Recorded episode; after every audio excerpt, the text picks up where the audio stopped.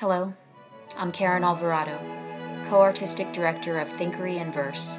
and you're listening to Decameron 2020, a storytelling podcast putting Boccaccio's Decameron in conversation with modern pandemic experiences. In the second story of the first day, Nephilia tells the story of a man who is begged to convert from the Jewish faith to the Christian religion, and after visiting the corrupt clergy of Rome, makes his surprising decision. This story was narrated by Celine Dirkes.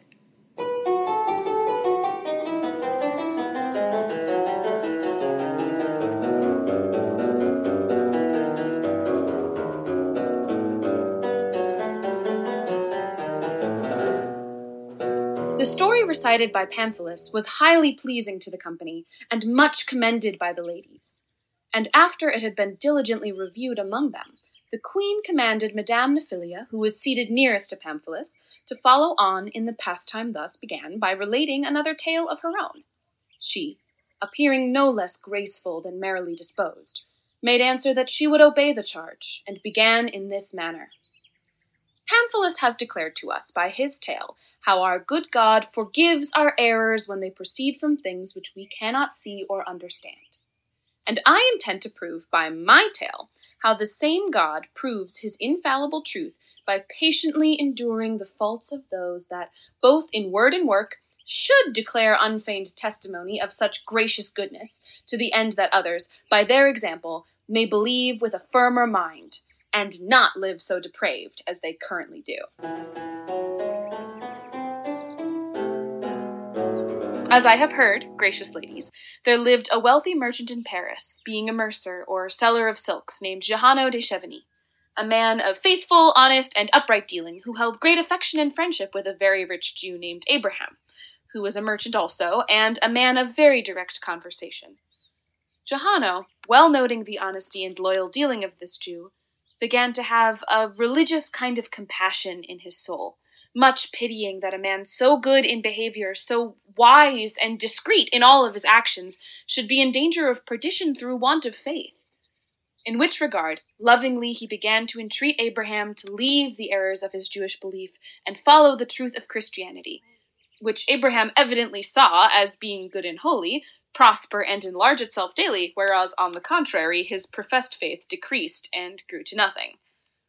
The Jew made answer that he believed nothing to be so good and holy as the Jewish religion, and having been born therein, therein also he proposed to live and die, no matter whatsoever being able to remove him from that resolution.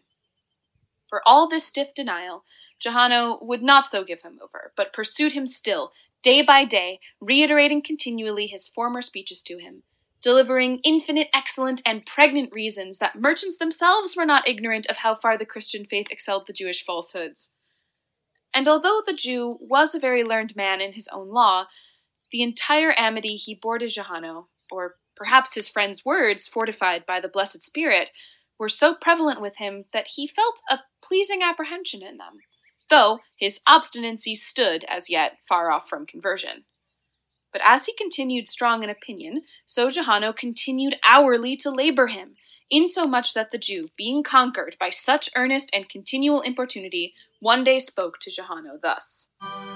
My worthy friend Jehanno, you are extremely desirous that I should convert to Christianity, and I am well contented to do it,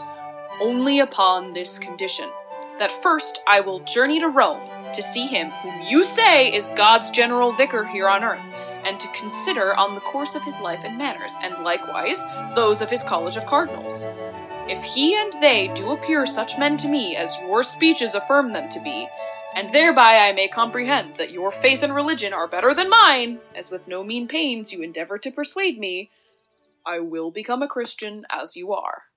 But if I find otherwise, I will continue a Jew as I am. When Jehanno heard these words, he became exceeding sorrowful, and said to himself, I have lost all the pains which I did think well employed in hoping to have this man converted here. For if he goes to the court of Rome and beholds there the wickedness of the priests' lives, farewell all hope in me of ever seeing him become a Christian. But rather, were he already a Christian, without all question he would turn Jew. And so, going nearer to Abraham, he said, Alas, my loving friend, why should you undertake such a tedious travel and so great a charge as your journey from here to Rome will cost you? Consider that to a rich man as you are, travel by land or sea is full of infinite dangers. Do you not think that here are religious men enough who will gladly bestow baptism upon you? To me, therefore, it plainly appears that such a voyage is to no purpose. If you stand upon any doubt or scruple concerning the faith whereto I wish you,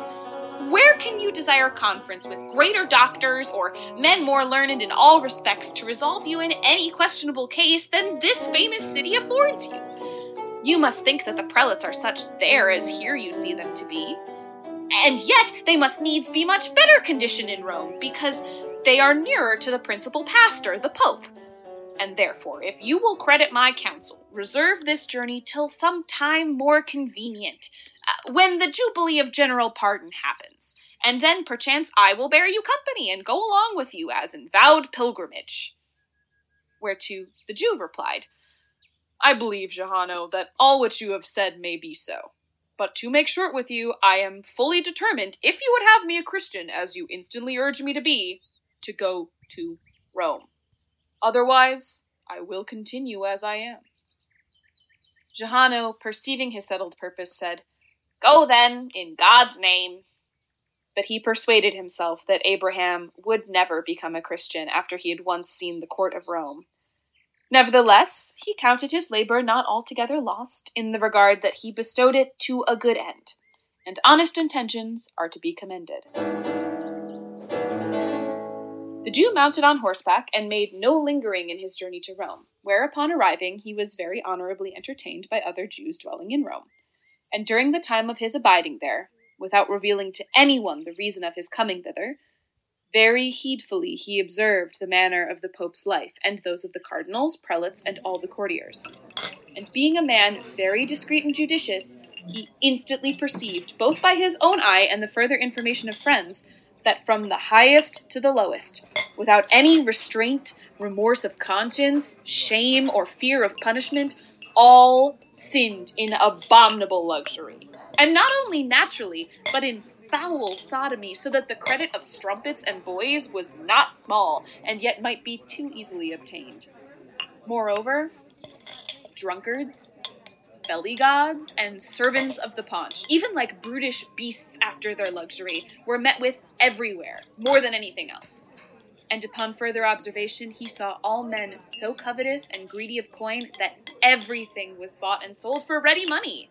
Not only the blood of men, but in plain terms, the faith of Christians. Yes, and matters of divinest qualities, were it for sacrifices or blessings, how or to whoever appertaining, they were made no mean merchandise.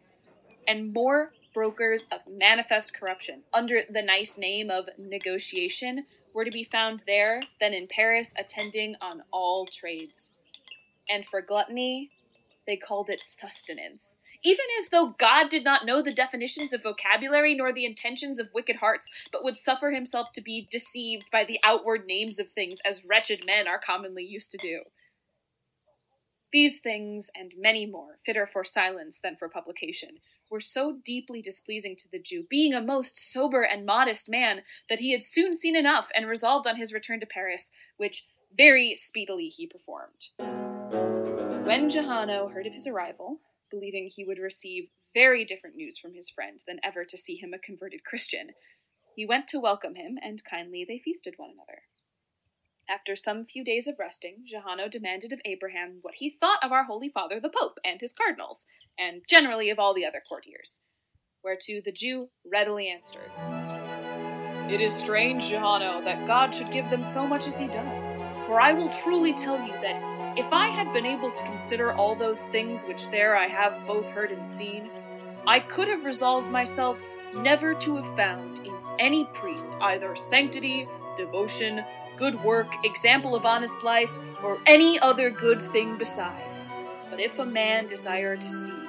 luxury, avarice, gluttony, and such wicked things, yea, worse, if worse may be, held in general estimation by all men, let him but go to Rome, which I think rather to be the forge of damnable actions than any way leaning to grace or goodness. And, for all I could perceive, I think your chief pastor, and consequently all the rest of his dependents, do strive as much as they may with all their engine, art, and endeavor to bring to nothing, or else to banish quite out of the world the Christian religion, whereof they should be the support and foundation. But because I perceive that their wicked intent will never come to pass, but rather that your faith enlarges itself, shining every day much more clear and resplendent, I gather from this that the Blessed Spirit is the true ground and defense thereof, as being more true and holy than any other religion. In which respect, whereas before I stood stiff and obstinate against the good admonitions and never thought to become a Christian, now I freely open my heart to you that nothing in the world can or shall hinder me, but I will be a Christian as you are. Let us therefore presently go to the church, and there, according to the true custom of your holy faith, help me be baptized. Jehanno, who expected a conclusion far contrary to this, and hearing Abraham speak it with such constancy, was the very gladdest man in the world and went with him to the church of Notre Dame in Paris, where he asked the priests there abiding to bestow baptism on Abraham, which they joyfully did, hearing him so earnestly to desire it. Jehanno was his godfather, and named him John, and afterwards, by learned divines, he was more fully instructed in the grounds of our faith, wherein he grew to be of great understanding, and led a very virtuous life.